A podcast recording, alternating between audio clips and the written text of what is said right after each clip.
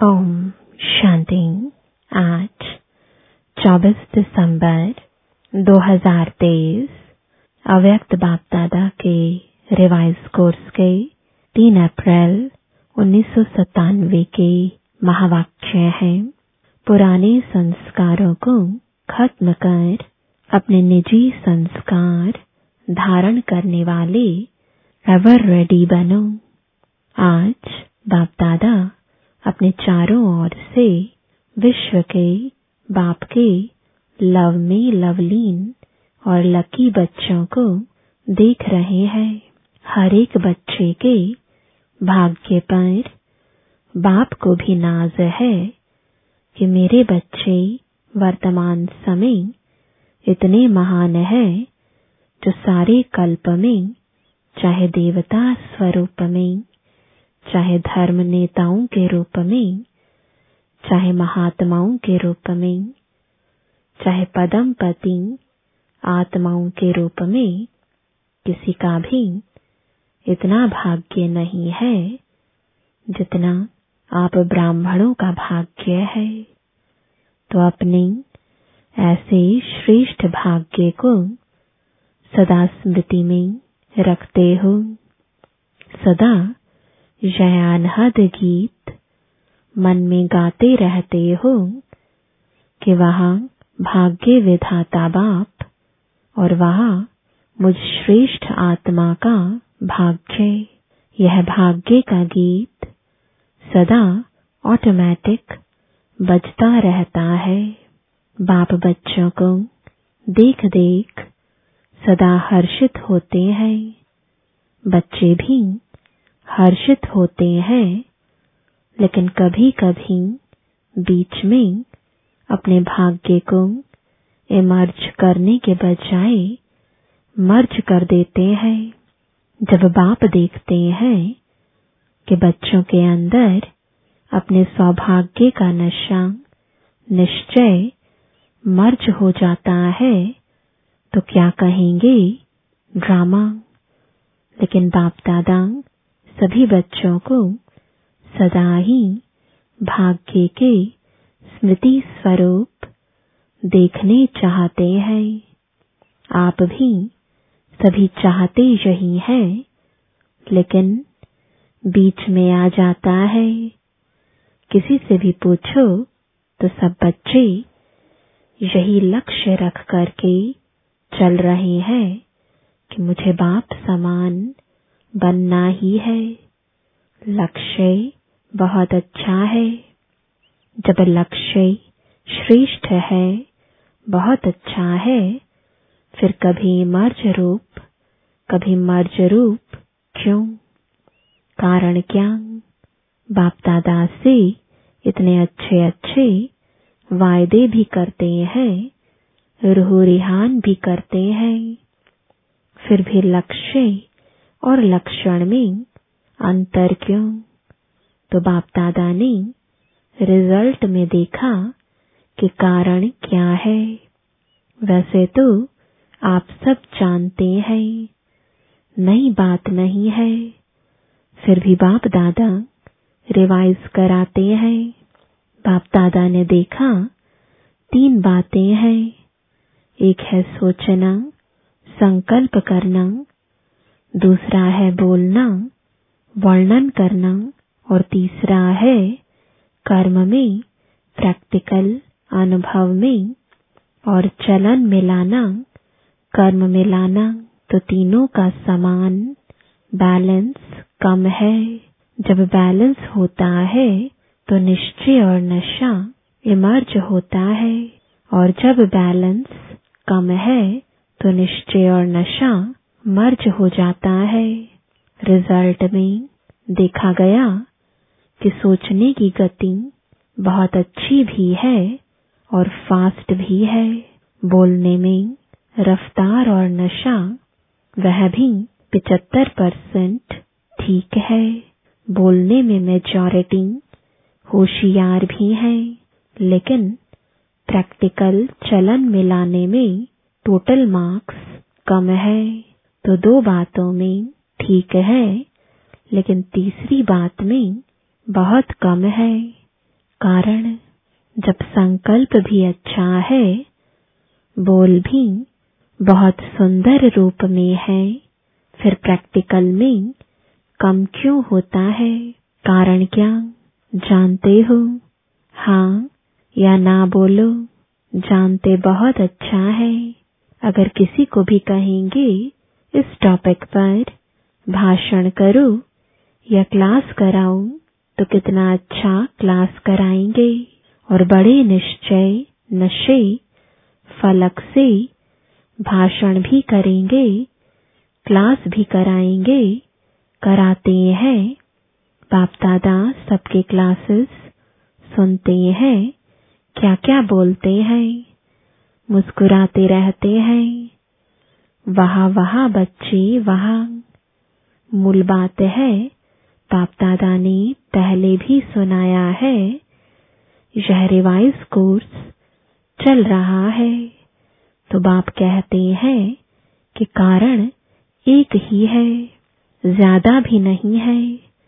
एक ही कारण है और बाप दादा समझते हैं कि कारण को निवारण करना मुश्किल भी नहीं है, बहुत सहज है। लेकिन सहज को मुश्किल बना देते हैं। मुश्किल है नहीं, बना देते हैं। क्यों? नशा मर्ज हो जाता है। एक ही कारण है, जो भी धारणा की बातें सुनते हो, करते भी हो। चाहे शक्तियों के रूप में, चाहे गुणों के रूप में, धारणा की बातें बहुत अच्छी अच्छी करते हो, इतनी अच्छी करते हो, जो सुनने वाले, चाहे अज्ञानी, चाहे ज्ञानी, सुनकर बहुत अच्छा बहुत अच्छा कहकर खूब तालियाँ बजाते हैं। बहुत अच्छा कहा, लेकिन कितने बार लेकिन आया यह लेकिन ही विघ्न डाल देता है। लेकिन शब्द समाप्त होना, अर्थात बाप समान समीप आना और बाप के समीप आना अर्थात समय को समीप लाना। लेकिन अभी तक, लेकिन शब्द कहना पड़ता है।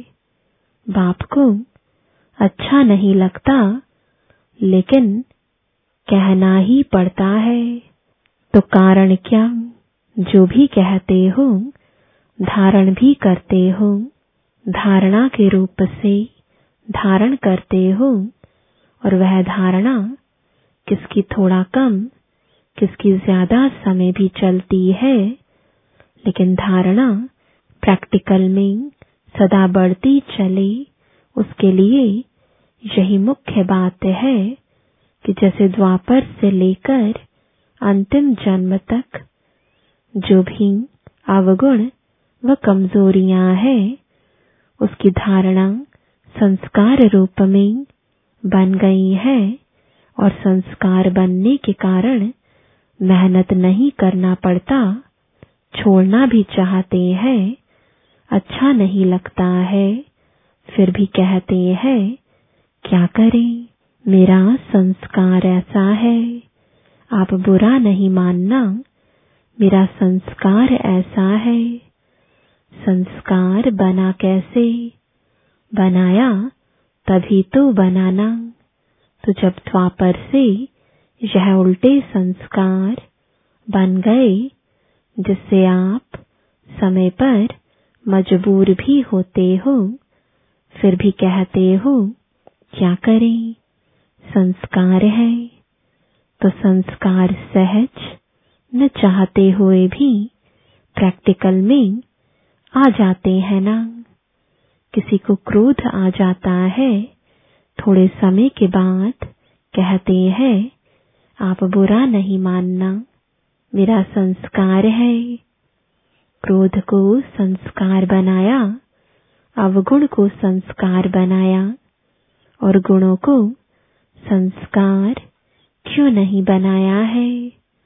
जैसे क्रोध अज्ञान की शक्ति है और ज्ञान की शक्ति शांति है, सहन शक्ति है तो अज्ञान की शक्ति क्रोध को बहुत अच्छी तरह से संस्कार बना लिया है और यूज़ भी करते रहते हो।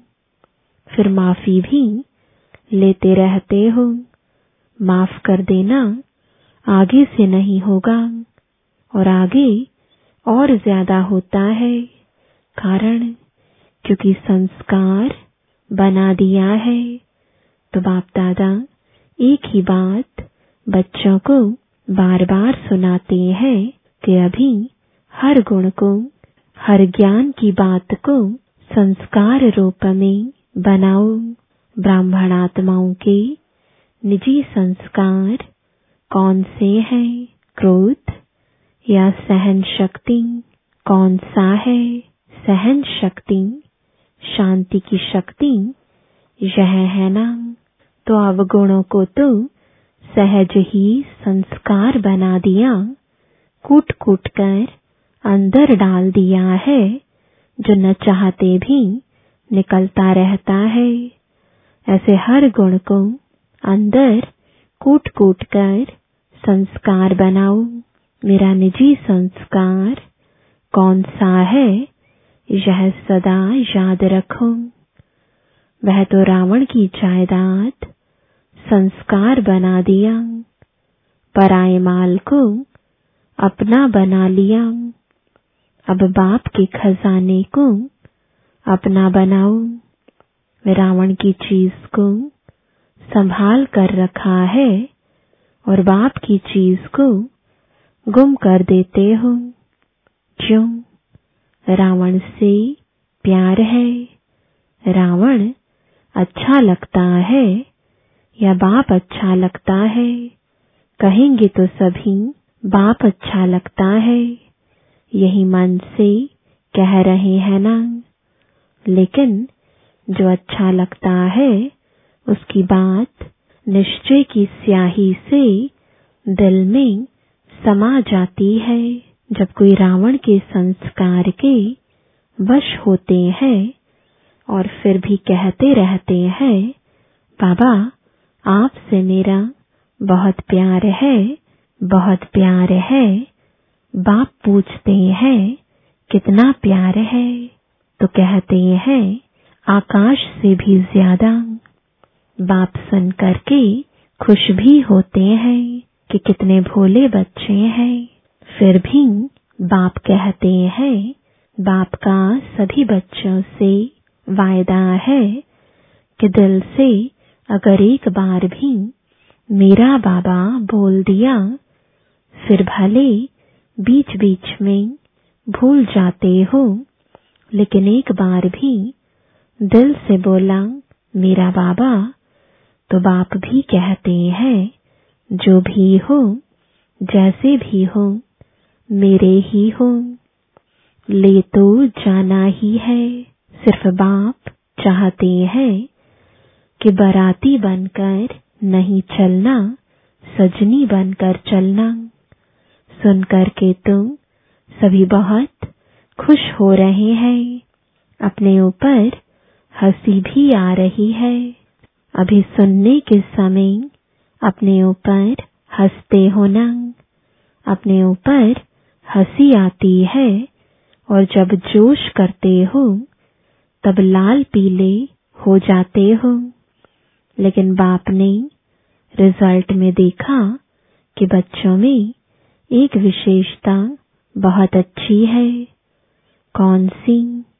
पवित्रता में रहना इसके लिए कितना भी सहन करना पड़ा है, कितना भी ऑपोजिशन करने वाले सामने आए हैं, लेकिन इस बात में पिचहत्तर परसेंट अच्छे हैं। कोई कोई गसिया यानी गपोड़ा भी लगाते हैं, लेकिन फिर भी पिचहत्तर परसेंट ने इस बात में पास होकर दिखलाया है। अब उसके बाद दूसरा सब्जेक्ट कौन सा आता है? क्रोध। देहभान तो टोटल है ही। लेकिन देखा गया है कि क्रोध की सब्जेक्ट में बहुत कम पास है।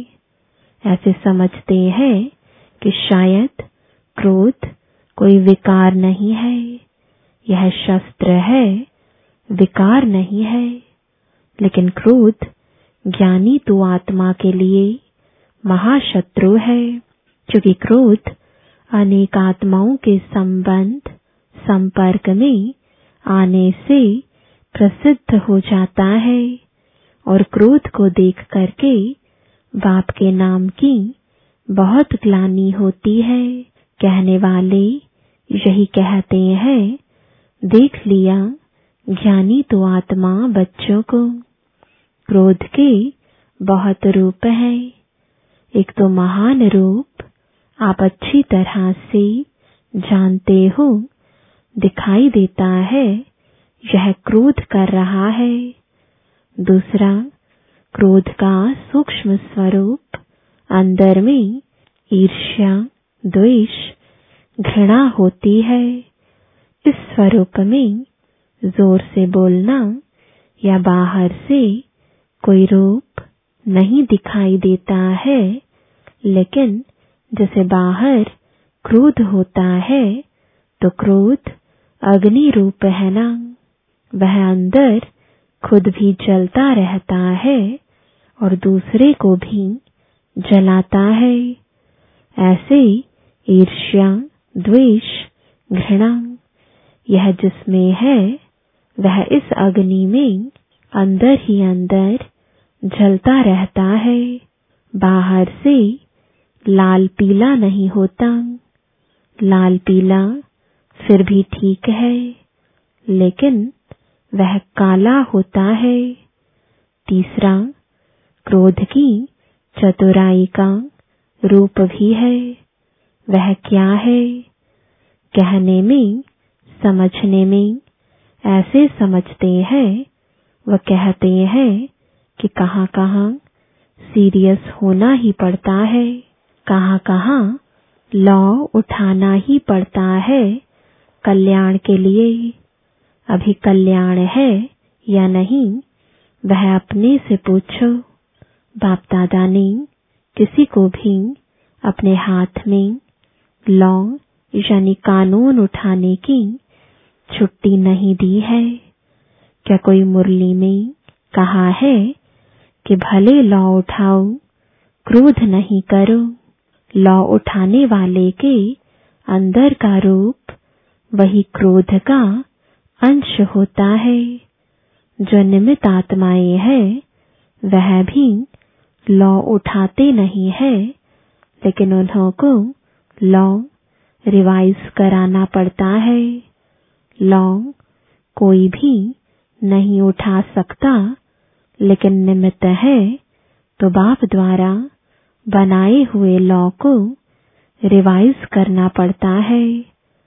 निमित्त बनने वालों को इतनी छुट्टी है सबको नहीं।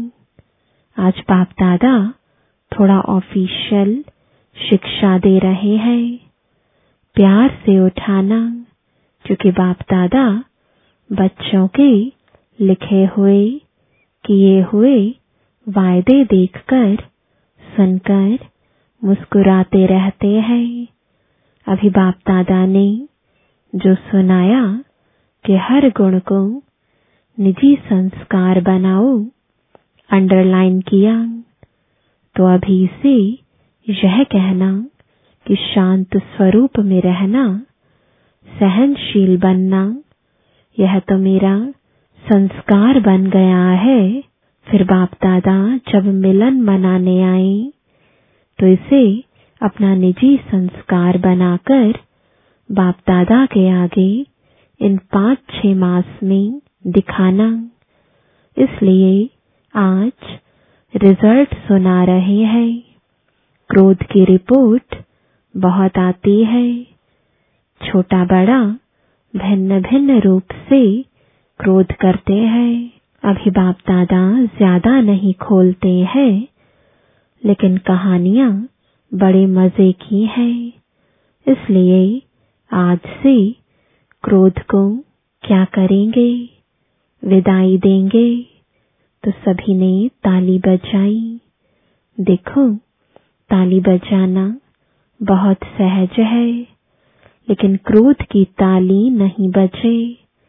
बाप दादा, अभी यह बार बार सुनने नहीं चाहते हैं, फिर भी रहम पड़ता है तो सुन लेते हैं। तो अब से यह नहीं कहना कि बाबा, वायदा तो किया, लेकिन फिर फिर आ गया। क्या करें? चाहते नहीं है आ जाता है। आप ही माया को समझा दो, क्रोध को समझा दो। तो यह पुरुषार्थ भी बाप करे और प्रालब्ध बच्चे लेंगे। यह भी मेहनत बाप करे। तो ऐसा वायदा नहीं करना, जो फिर पाँच मास के बाद रिज़ल्ट देखें। भले आप बताओ, नहीं बताओ। बाप के पास तो पहुँचती है।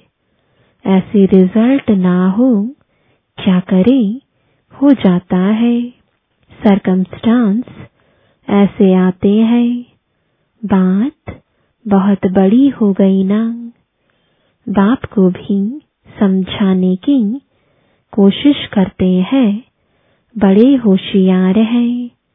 कहते हैं बाबा छोटी मोटी बातें हम पार कर लेते हैं। यह बात ही बड़ी थी ना। अभी दोष किस पर रखा? बात पर? और बात क्या करती है? आई और गई। पाँच हज़ार वर्ष के बाद फिर बात आएगी। जो पाँच हज़ार वर्ष के बाद बात आनी है, उस पर दोष रख देते हैं। ऐसे नहीं करना। क्या करूँ? यह संकल्प में भी नहीं लाना। बाप दादा क्रोध के लिए क्यों विशेष कह रहा है? क्योंकि अगर क्रोध को आपने विदाई दे दी तो इसमें लोभ इच्छा सब आ जाता। लोभ सिर्फ़ पैसे और खाने का नहीं होता है भिन्न भिन्न प्रकार की, चाहे ज्ञान की, चाहे अज्ञान की, कोई भी इच्छा, यह भी लोभ है। तो क्रोध को खत्म करने से लोभ स्वतः खत्म होता जाएगा, अहंकार भी खत्म हो जाएगा। अभिमान आता है ना? मैं बड़ा, मैं समझदार, मैं जानता हूँ, यह क्या अपने को समझते हैं? तब क्रोध आता है तो अभिमान और लोभ, यह भी साथ साथ विदाई ले लेंगे। इसलिए बाप दादा विशेष लोभ के लिए न कह करके क्रोध को अंडरलाइन करा रहा है तो संस्कार बनाएँगे।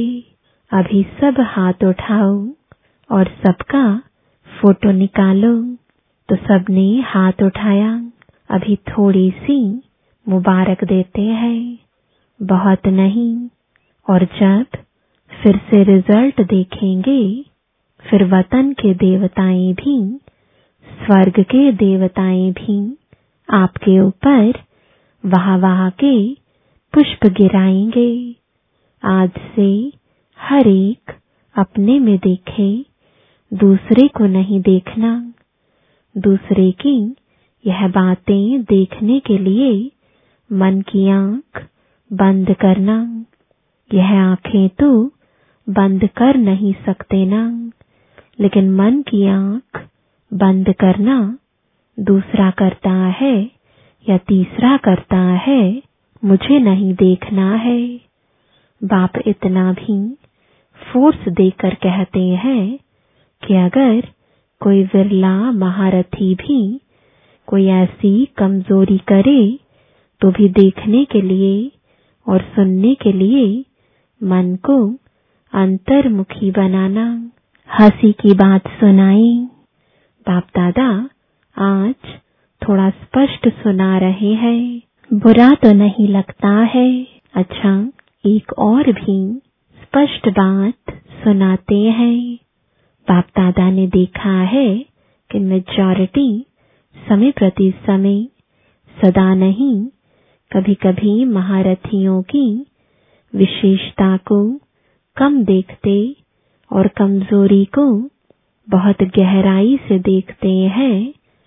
और फॉलो करते हैं। एक दो से वर्णन भी करते हैं कि क्या है, सबको देख लिया है, महारथी भी करते हैं। हम तो हैं ही पीछे। अभी महारथी जब बदलेंगे ना तो हम बदल जाएँगे। लेकिन महारथियों की तपस्या, महारथियों के बहुत काल का पुरुषार्थ उन्हों को एडिशन मार्क्स दिलाकर भी पास विद ऑनर कर लेती है। आप इसी इंतज़ार में रहेंगे कि महारथी बदलेंगे तो हम बदलेंगे तो धोखा खा लेंगे। इसलिए मन को अंतर्मुखी बनाओ। समझा? यह भी बाप दादा बहुत सुनते हैं। देख लिया देख लिया, हमारी भी तो आँखें है ना। हमारे भी तो कान है ना। हम भी बहुत सुनते हैं, लेकिन महारथियों से इस बात में रीस नहीं करना। अच्छाई की रेस करो, बुराई की रीस नहीं करो, नहीं तो धोखा खा लेंगे। बाप को तरस पड़ता है, क्योंकि महारथियों का फाउंडेशन निश्चय अटूट, अचल है। उसकी दुआएँ एक्स्ट्रा महारथियों को मिलती हैं। इसलिए कभी भी मन की आँख को इस बात के लिए नहीं खोलना। बंद रखो। सुनने के बजाय मन को अंतर्मुखी रखो समझा चारों ओर के सर्व बाप दादा के, लवलीन आत्माएँ सर्व बाप के, सेवाधारी आत्माएँ सर्व सहज पुरुषार्थ को अपनाने वाली, श्रेष्ठ आत्माएँ सदा बाप समान बनने के लक्ष्य और लक्षण को समान बनाने वाली बाप के समीप आत्माओं को बाप दादा का बहुत बहुत याद, प्यार और नमस्ते।